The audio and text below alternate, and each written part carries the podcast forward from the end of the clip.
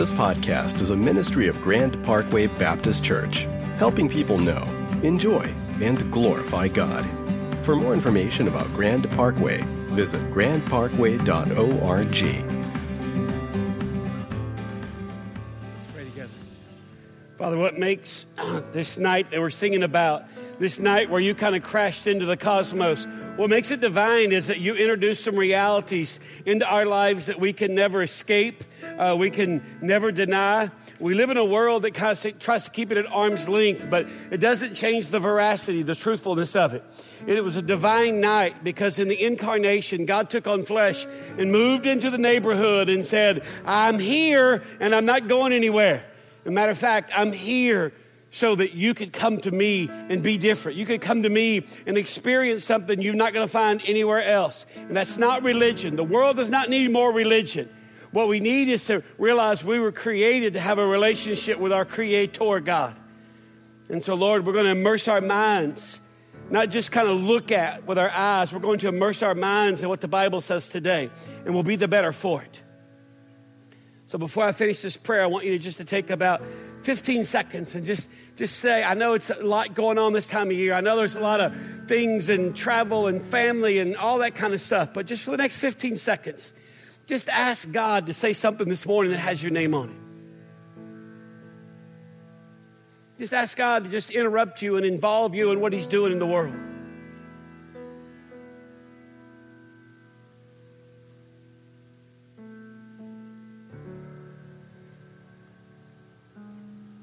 Lord, our prayerful desire today is that you would involve us by interrupting us. Rescue us from a life that can be explained, that makes sense, and deliver us into a life that cannot be explained and yet makes a difference. This is a reflection of the life of Jesus, and it's what we were created for. It's what we desire. So we ask for it now as your sons and daughters, and we ask for it in Jesus' name. And everyone said, Amen. You can have a seat. If you got a Bible, I invite you to take it up to 1 John chapter 3. If you don't have a Bible, it's on your row. I'm on page 1022. 1022. I want to talk to you this morning about the advent of love. If you're our guest today, let me just tell you what you're looking at. This is an advent wreath, and each Sunday we light a different candle because there's a each candle represents something. We started off on the first uh, Sunday. We talked about hope. And Advent is a time of hope. And though it, it gets dark and it feels like it's just a dog eat dog world out there, and we're tempted to just kind of get real transactional and just think every man for himself. The hope of the gospel. God punched a hole in the night with the incarnation, with sending his son into the world. And so we have this hope as the anchor for our soul. The next Sunday we talked about peace. Uh, last Sunday we talked about the advent of joy. When Jesus was born, a standard of joy was established uh, that we can never deny. And today we'll talk about love. The fourth Sunday of, of, Advent is about love. And I want to talk to you about the advent of love. I mean, the advent is a word that means arrival or coming. So we talk about the advent of love. We're saying that a way of being loved was established by God. in the incarnation, in the fact that God entered into the cosmos and was born in the womb of a virgin, that God established a standard. And let me just give you a picture of what I mean. When you understand that, and what I'm going to try to do briefly this morning is kind of just kind of point to some things in the Bible and say, hey, here's how unique this is. Uh, but once you understand the way God loves you and the implications of being loved by God in that way, because he'll start off and he'll say, see what kind of love the Father has given to us. And when he says see, that word in the Greek doesn't mean look with your eyes, it means perceive with your mind. And once you perceive with your mind the way God has loved you, it will inform the way you allow other people to relate to you and call it love. For example, about six years ago, uh, I have Marcy, I have a friend that went through a brutal divorce uh, years earlier, and then, and then she met somebody and she said, I, I, mean, we really love each other, we're really excited, but I want you to meet him because your opinion means a lot to me, Neil. So I want you to meet the, uh, my new love." And I said, "Okay." So I'm all kind of excited. They come by, they come and sit down in my office. We're talking and, and, and I'm listening and I'm kind of like, so tell me what, what you do. And, and he said, well, I, have worked my whole life, but since I, I met her, now her family has resources. Can I say it that way? Her family has money. They're like loaded uh, and they're very successful. And so I'm very protective of her. And, and, and, and, and the guy says, Well, I've worked my whole life, but since I met her, I've decided to take a year just to find myself. And because I know what it's like to, to love and be loved, my kind of radar kind of went up like, mm, I, may have to hit you when this is over. Uh, but I just kind of said, and, and, and, she was all giddy eyed, and he was just kind of like, yeah, I mean, this is awesome. I mean, I said, so basically, you work full time. She goes, oh, yeah, yeah, yeah. I just keep working. I love my job. I don't work because I need money. I, I, I love helping people. And you're taking a year to find yourself. And he said, you act like you got a problem with that. Oh, we're going to go prison rules, huh? You're going to come sit in my office and drink my coffee and get all mouthy with me when you're mooching off this woman? I didn't say all that. He said, You're going to get a problem. I mean, look on your face says you're uncomfortable. I said, You said you're taking a year to find yourself. I've been talking to you about nine minutes. I think I've already found you. And he said, What does that mean? I said, What that means is I don't think this is love. I think this is abuse. And my friend went, Uh oh. It's okay. Let, let, let he and I talk. Because here's the thing, man. If you're taking advantage of a woman, you're not loving her, you're abusing her. Okay, okay. You say, How do I know? Because what I said to them, I said, I, I just go to the Bible. Song of Solomon, chapter one, this woman, Shulamith, she's hanging out with Solomon and she's like, Hey, don't look at me. Chapter one, don't look at me because I'm swarthy. I'm sunburned. I don't like my body. I've worked outside, but I'm not really taking care of myself. Please, I'm uncomfortable that a man would find me interesting. And then time elapses and chapter two opens up. And this same woman says of herself, I'm the rose of Sharon. I'm the lily of the valley. I just, my fear is if my friend gets with you, that's going to be reversed. She's the rose of Sharon, the lily of the valley. And if she gets with you, she's going to end up hating herself. So pardon me, but I'm not excited about this. And for whatever reason, the conversation was over shortly after that.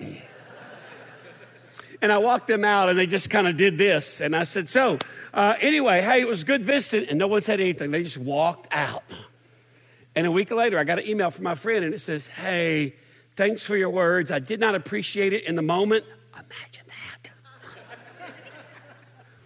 but my family agrees with you, and I have ended the relationship. And I said, I, I think it's a good idea. And, and, and not that I don't like that guy, it's just that I know what it's like for you to be loved because I've been loved by God in a way that, that, that, makes me different and better. And I don't think you're going to get better. I think you're going to get diminished in that relationship.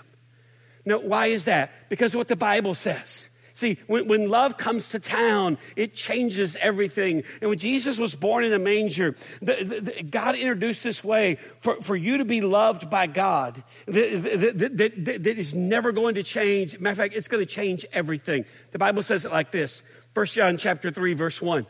See what kind of love the Father has given to us that we should be called the children of God. And so we are. The reason why the world does not know us is that it did not know him. Beloved, we're God's children now, and what we will be has yet to, to appear, has not yet appeared. But we know that when he appears, we shall be like him, because we shall see him as he is. And everyone who thus hopes in him purifies himself as he is pure. Everyone who makes a practice of sinning also practices lawlessness. Sin is lawlessness. You know that he appeared in order to take away sins, and in him there is no sin. No one who abides in him keeps on sinning. No one who keeps on sinning has either seen him or known him.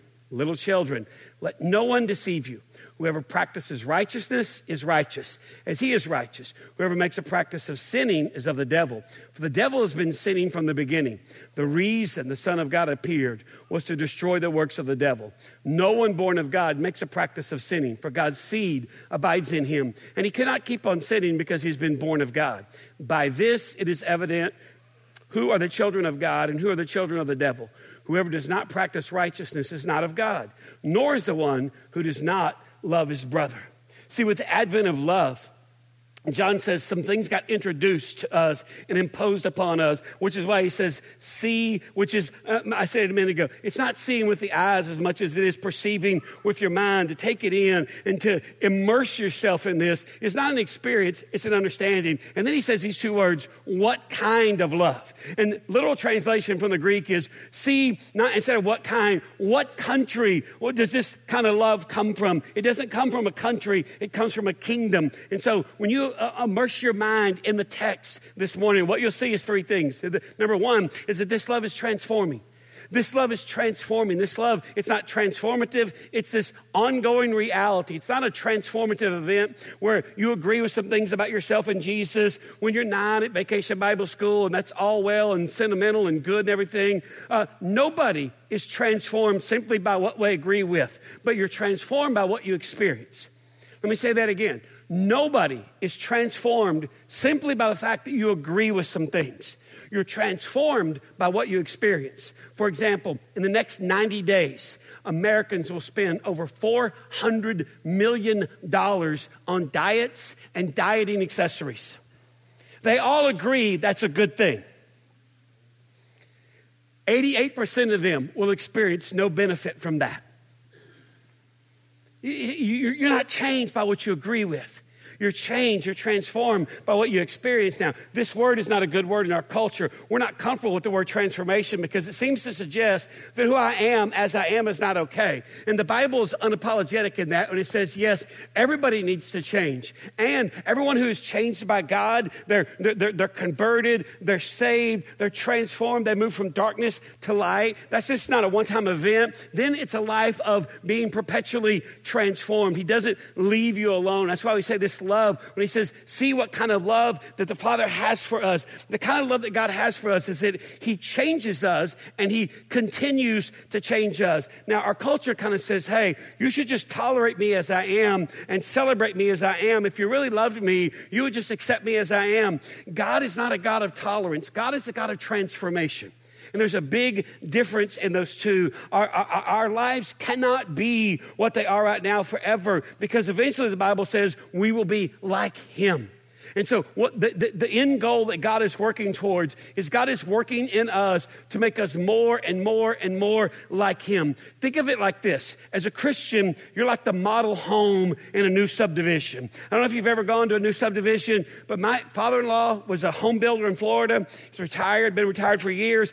But every time he and my mother in law would come, they would say, Are there any new subdivisions going up around Sugarland? I'm like, Are you kidding me? It's everywhere. I mean, if it's a blank field today, tomorrow, they're bulldozing everything everything. And they would say, Well, let's go look at the model homes. And I was like, in my mind, why do you want to do that? But we would go and we walked in, and, and, and, and I like my house, okay? I love my house. I think my house is great. I'm content until I go look at a model home.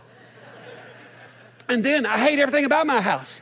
And so, I mean, it was great when they're like, oh, we're going driving out on 59 and going all there. But then they come, years ago, they come they go, hey, there's a big subdivision going right there by the church. Let's go look at those model homes. They got model homes right down here. Where you walk in and you're just like, my mother in law goes, Oh, look at this, because we start on the end. That's where you park. And you walk down and it just slowly moves up the food chain. Finally, we got to one. It had two walk in master closets, his and hers walk in closet. I thought I'd died and gone to heaven the man's closet was so big, it had a, like a bookshelf on the back wall and a leather, like club chair in front of it about 10 feet away. And there was about five feet of room that way and five feet of room that way. I just thought I could come in here and close the door and just sit in the dark.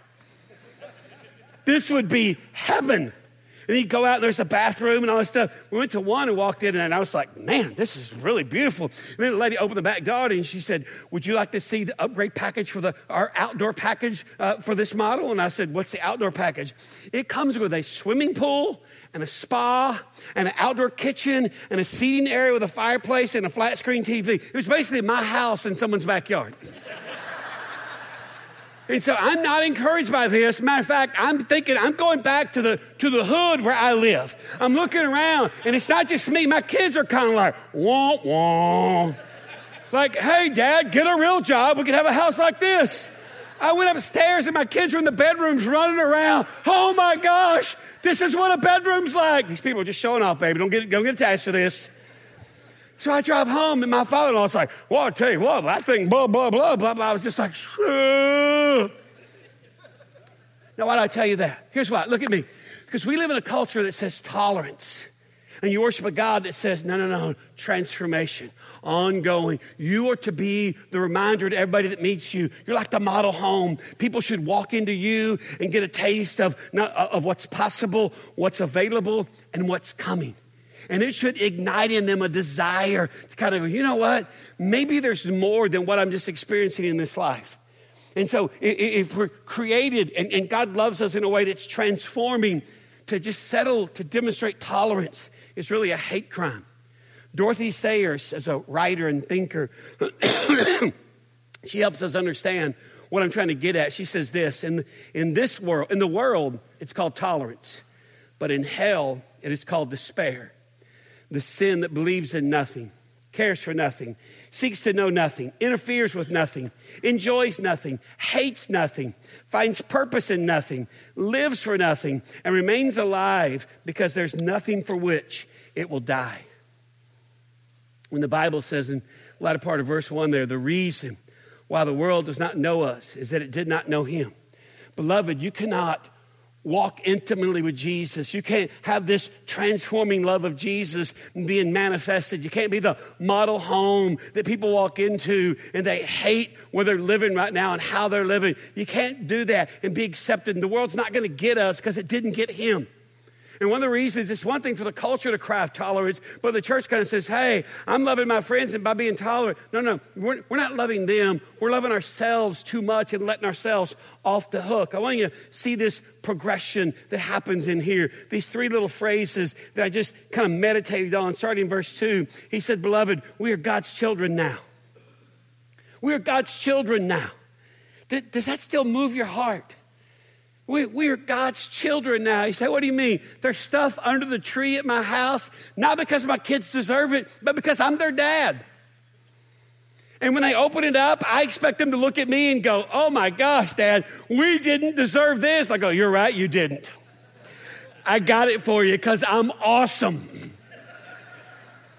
And I will say that on Christmas morning. And my wife will look at me like, really? Why do you have to say those kind of things? Because it's true. You think our kids deserve this? I don't get Christmas so I can get my kids some more stuff. How awesome is that? Now, one of my friends is like, You're just kidding. No, I'm not kidding. And I don't shame my kids. Hey, I did without so you could have Christmas. I don't need anything. I'm a grown man. If I want something, I'm going to go buy it. I ain't waiting around to the end of the year. I'm going to make a list and hope you people get this for me. No, I'm going to get it myself. So Christmas Day, I'm gonna sit there and drink my coffee and just look and kind of go, man, it must be nice having a dad like this. yes, ask my kids. I go, yeah, my dad says that. And if you catch them in the same moment, they'll go, and he's right. He's right. Yeah. Now, why do I tell you that? Not to make a big deal out of me, but to remind you, you have a father that's the same way. He says, hey, we're God's children now. Notice the progression. Then he says, What we will be has not yet appeared. Right there in the Bible. Hey, we are God's children now, and what we will be has not yet appeared. Think about that. Meditate on that. What we will be is not yet. In other words, I, I, it may be good now, but it's going to be even better in the new year. You ought to look at your wife before you go to bed and say, honey, hey, the best part of me still to come. Stay tuned. this is getting better. Yes. Yeah, and if your wife's anything like my wife, she's like, oh boy, I can't wait. There's more of this. Yeah, there's a lot more of this to come. Oh, brace myself. Wonderful. What shall we see? Here's the thing about being loved by God in such a way that doesn't just, is not tra- just transformative, it's transforming. It's this ongoing life of renewal. And thirdly, he says ultimately, we shall be like him. Hey, beloved, hey, hey, we're God's children now. And what we will be is not, not yet appeared, but we know that when He appears, we shall be like Him. Are you, are, are you comfortable with that reality today? That's why this love is transforming. It doesn't just look at you where you are and go, Oh, I love you. Keep being you. There's no greater offense to the gospel than that kind of self centered understanding of Christianity. Second thing about this love this love destroys. This is why you have to see with your mind and not just your eyes. You have to immerse your brain in this. This love destroys. Look at verse 4. Everyone who makes a practice of sinning also practices lawlessness. Sin is lawlessness. You know that he appeared in order to take away sins, and in him there is no sin.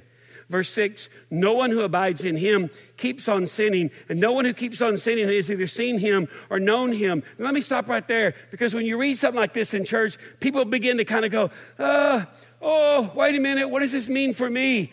Here's what it means. When John says you know in verse 5, you know, look at it in verse 5. You know. You, you know that he appeared in order to take away sins. That is an assumption and it's an invitation. Let me say that again. It's an assumption. You know. It's an assumption and it's an invitation. He's saying, he's inviting us, hey, let's keep living with what we know to be the, the truth. Okay, let's keep living what we know to be true. Otherwise, how we live limits what we're willing to believe. How we, our life be, begins to define what we can call the truth. And, and, and, and the further you get away from the gospel, the smaller your definition by tr- uh, of truth has to become. Because your life determines what you can call the truth. And so he says, hey, for we know this is, uh, th- th- this is an assumption. Hey, you know this, right? So let me invite you to live this. Now, if you're not careful, you, you, how you live limits what you can believe, which is why this section of the Bible makes a lot of people uncomfortable. We're just kind of like, oh, what do you mean? Hear it again. I'll pick up in verse 6. No one who abides in him keeps on sinning. No one who keeps on sinning has either seen him or known him. Little children, let no one deceive you. Whoever practices righteousness is righteous, as he is righteous. Whoever makes a practice of sinning is of the devil, for the devil's been sinning from the beginning. The reason the Son of God appeared was to destroy the works of the devil. No one born of God makes a practice of sinning, for God's seed abides in him, and he cannot keep on sinning because he has been born of God. The Bible's not putting pressure on you. Hey, get your act together. The Bible's, as it always does, is magnifying the accomplishment of Jesus. The reason the Son of God appeared is to destroy the devil's works. And he's saying, now let's come and bask in, let's come and live in the light of all that's been accomplished. And so the Bible is saying you no longer, uh, uh, the longer you know God, the longer you abide in God, you, you realize that you can't keep on sinning because God's seed, the ability to reproduce God's life, the Holy Spirit lives inside of you. And so you ought to have this experience where you try to sin and you realize that it's harder than it used to be. That's what the Bible's saying that, the more we just kind of immerse our mind, not increase our effort, but immerse our mind in the truth. We find us a church that teaches us the Bible and says, this is what the Bible says. It doesn't like read three verses and then talk about the emphasis of the day or this is the character trait for this week. This is not a public school. We're not trying to give you character traits. We're trying to give you understanding because when your life is a reflection of what you understand, there's no limit to how good it can be. So ask yourself is it increasingly more difficult for you to sin? Or is it the longer you're a Christian, the easier it is for you to justify sin? Thirdly and finally, this morning, this love clarifies. Look at verse 10. He says, By this, by this, it is evident who are the children of God. Anytime the Bible uses such exacting language, your ears ought to perk up. By this, this, this is how you know. By this it is evident who are the children of God. It's not a prayer I prayed years ago. It's this reality that I experience today. Let me just read, read this verse. And I want you to, as I read verse 10, I want you to listen for what word stands out to you. What word, when I say it, does something leap inside of you, okay? Because I'm going to ask you for some audience participation. Here, verse 10. By this it is evident who are the children of God and who are the children of the devil. Whoever does not practice righteousness is not of God nor is the one who does not love his brother. What word stood out to you? Anybody? Just say it out loud. Evident. The devil. What? Brothers. You people over here falling behind, wake up. What? Who said practice? Yes, there's my word right there. That's my word. Brett, practice. Practice. I got all Allen Iverson this week. We talking about practice. What we talking about? We talking about practice. For those of you who don't have Sports Center, there was a basketball player named Allen Iverson years ago. Allen loved to play, he didn't love to practice. And so he got, uh, like, like they, they, they set him down for a couple, they suspended him because he didn't come to practice. And he's like, man, I need to practice. Just when the game starts, I'm going to be there. And they said, no, you got to practice. And he had a press conference where all he said was, what are we talking about? We talking about practice. We talking about practice. We ain't talking about the game. We talking about practice. So I read this this week. All I hear in my spirit was Allen Iverson. We talking about practice. Yes. So I, I got infatuated with the word. I looked it up. Here's what the word means it means to produce, to bear, to shoot forth, to celebrate. Think New Year's Eve. The ball drops and confetti shoots forth and covers the streets of New York. This only happens when we realize that there's nothing God values more than the display of his righteousness. So we got to get busy practicing. He said, Hey, right there. Hey, it's evident who are the children of God who are the children of the devil. Here's how you know who, who does not practice righteousness is not of God, nor is the one who does not love his brother. Practice righteousness. Now, uh, unless you think, oh man, you're getting after us. God's people have been inconsistent at practicing righteousness from the beginning. Look at me. God's people, not just way back in the garden, but all through the Old and New Testament. So much so that they came up with these religious rituals, these feasts, and these worship songs that they would sing and say to God, Hey, you know what? We didn't do it right and we're sorry. And, God said, Hey, I'm kind of concerned there's a trend here. If you listen to Christian radio, you'll hear it today as well. The trend continues. There's a trend of, Hey, we didn't do what you said, but you're forgiven and we love that you're forgiving. So all good, right? And God says, Not so much. Not so much. This is Amos chapter 5, verse 21 and start to, to, to verse 27. God says, I hate, I despise your feasts, and I take no delight in your solemn assemblies. Even though you offer me your burnt offerings and your grain offerings, I will not accept them. And the peace offerings of your fatted animals, I will not look upon them. Take away from me the noise of your songs. To the melody of your harps, I will not listen. But let justice roll down like waters and righteousness like an ever flowing stream. Did you bring me sacrifices and offerings during the 40 years in the wilderness, O house of Israel? You shall take up Sikkuth, your king, and Kiyun, your star god, your images that you made for yourself. And I will send you into exile beyond Damascus, says the Lord, whose name is the God of hosts. You know what all these things have in common? They're all man's feeble efforts to make it up to God for the fact that we didn't do what he said. And what God is saying to these people is what God says all through the Bible and continues to say today. And it's simply this to obey is better than sacrifice. To obey is better than sacrifice. And what you hear if you turn on the radio nowadays is that we just, we're, we're, we are a sacrificing people because we don't practice righteousness. You turn on the radio, and, and, and, it's like, oh, God, you, people say this about me, and, but you say this, and I choose to believe this. And God's like, what took you so long? People have become millionaires writing songs about the fact that we don't practice righteousness, and yet God forgives us. Can somebody pick up a pen and write a song that captures God's heart for people that practice righteousness?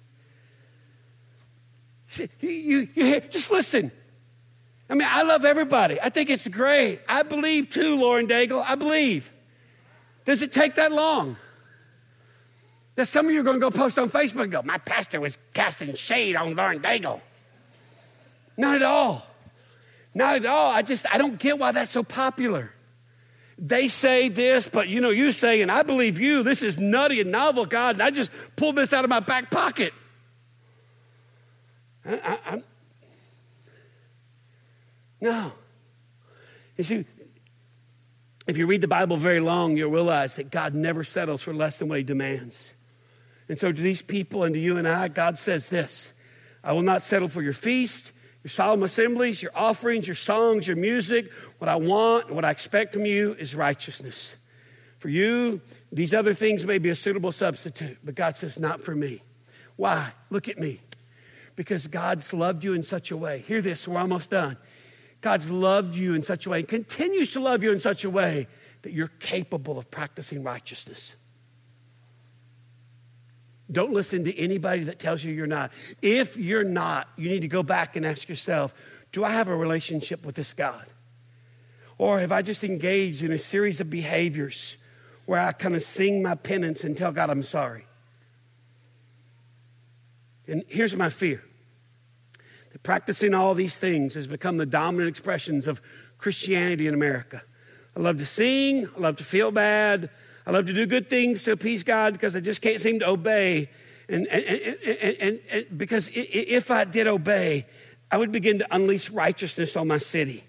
And so what happens is Christians now are fleeing from the culture. We're fleeing the public square because we don't like what's going on there and the kind of people that inhabit that. And it's the ultimate confession that, that we're not practicing righteousness because God says until justice and is like a mighty river and righteousness comes raging down Main Street. So, what that means, businessman, what that means, corporate banker, what that means, attorney, is that you're in the room and billion dollar contracts are being negotiated and you're the cat practicing righteousness. You are great at what you do, but you're a man or a woman of integrity at the table. And everybody knows it. They know, hey, we can't buy her with a kickback. We can't send her to Vegas for a getaway weekend, whatever. There's something about when I get around her, I hate my house. She's like the model home. It just kind of reminds me of what's available, and I'm not experiencing it. And I just, I'm curious about how that guy got to be that way. That's what happens when God's people practice righteousness. And so when I say that the advent of love, that, that, that God's ruined us for settling for all these less wild lovers that inhabit the landscape of America today. It all started when he sent his son into the womb of a virgin, birthed into, and laid in a manger. And he just said, Hey, see, get, get immerse your mind in this kind of love that comes, that's so otherworldly it, it, it changes everything. Now, if you're our guest, we like to teach the Bible. And then we like to say, hey, let's think about this for just a minute. So some questions are going to come up on the screen. And we'd like to just spend the next couple of minutes just thinking, reflecting. I'll say a prayer. Clyde will come and he'll just play. He may sing something over you. And here's what I want you to do. Look at me. I don't want you to feel bad. I want you to think. Let's do what the Bible says when he says, see.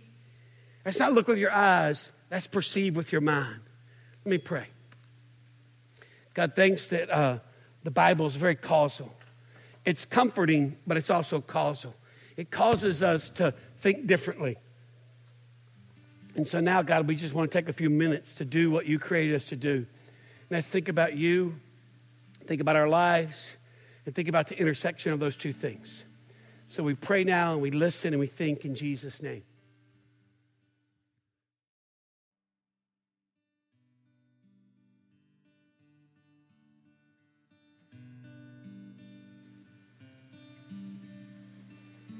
Father, we understand that being fitted for heaven is not a comfortable experience. It involves rubbing and scraping and cutting and destroying and bringing back to life. And yet, it's what we were created for to be fitted for heaven, to be the model home that reminds everybody around us hey, this is what's possible and available, and this is what's coming. It's going to get just more and more real. And so, Holy Spirit, we, we just thank you that you've loved us this way, God. No wonder it's so popular in our culture for people to say, For God so loved the world that he gave his one and only Son. That whoever would believe in him shouldn't perish but have everlasting life. For God did not send his Son to condemn the world, but so that the world could be saved through him. What we take from that, God, is that our only hope is, is in a relationship with you. You're the only place forgiveness is available. You're the only place redemption is available because you're the only one who gave yourself for us. So if we want redemption, the forgiveness of sins, we have to come to you.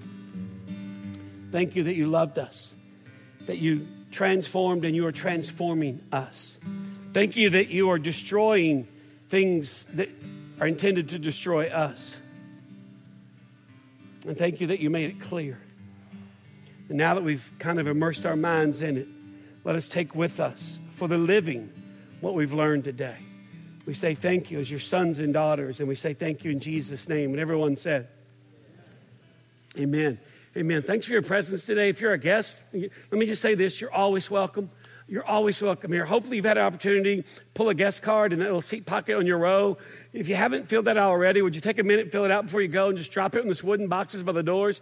And if this is your what you consider your church, uh, and today's the day you worship God through obedience or generosity when it comes to giving, that's where you do that as well. Let me just remind you before you're dismissed that tomorrow is our last service of our Advent uh, uh, uh services, which is our Christmas Eve service. We have two identical services at four o'clock and five thirty right here in the sanctuary. We would love for you to be a part of that. It's a culmination of our Advent services, like I said, and they're about 45 minutes in length, uh, and they're meaningful. It's not just kind of a check the list kind of thing. Uh, we take it seriously, uh, but we also want to recognize that you have family rituals and traditions, and our services at 4 and 5.30 to allow you to be a part of that and then get back and be with your family, okay?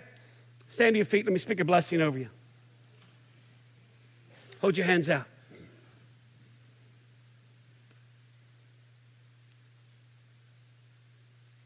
Now that you've seen the kind of love with which the Father has loved you, depart and love yourself and other people with this same kind of incendiary love.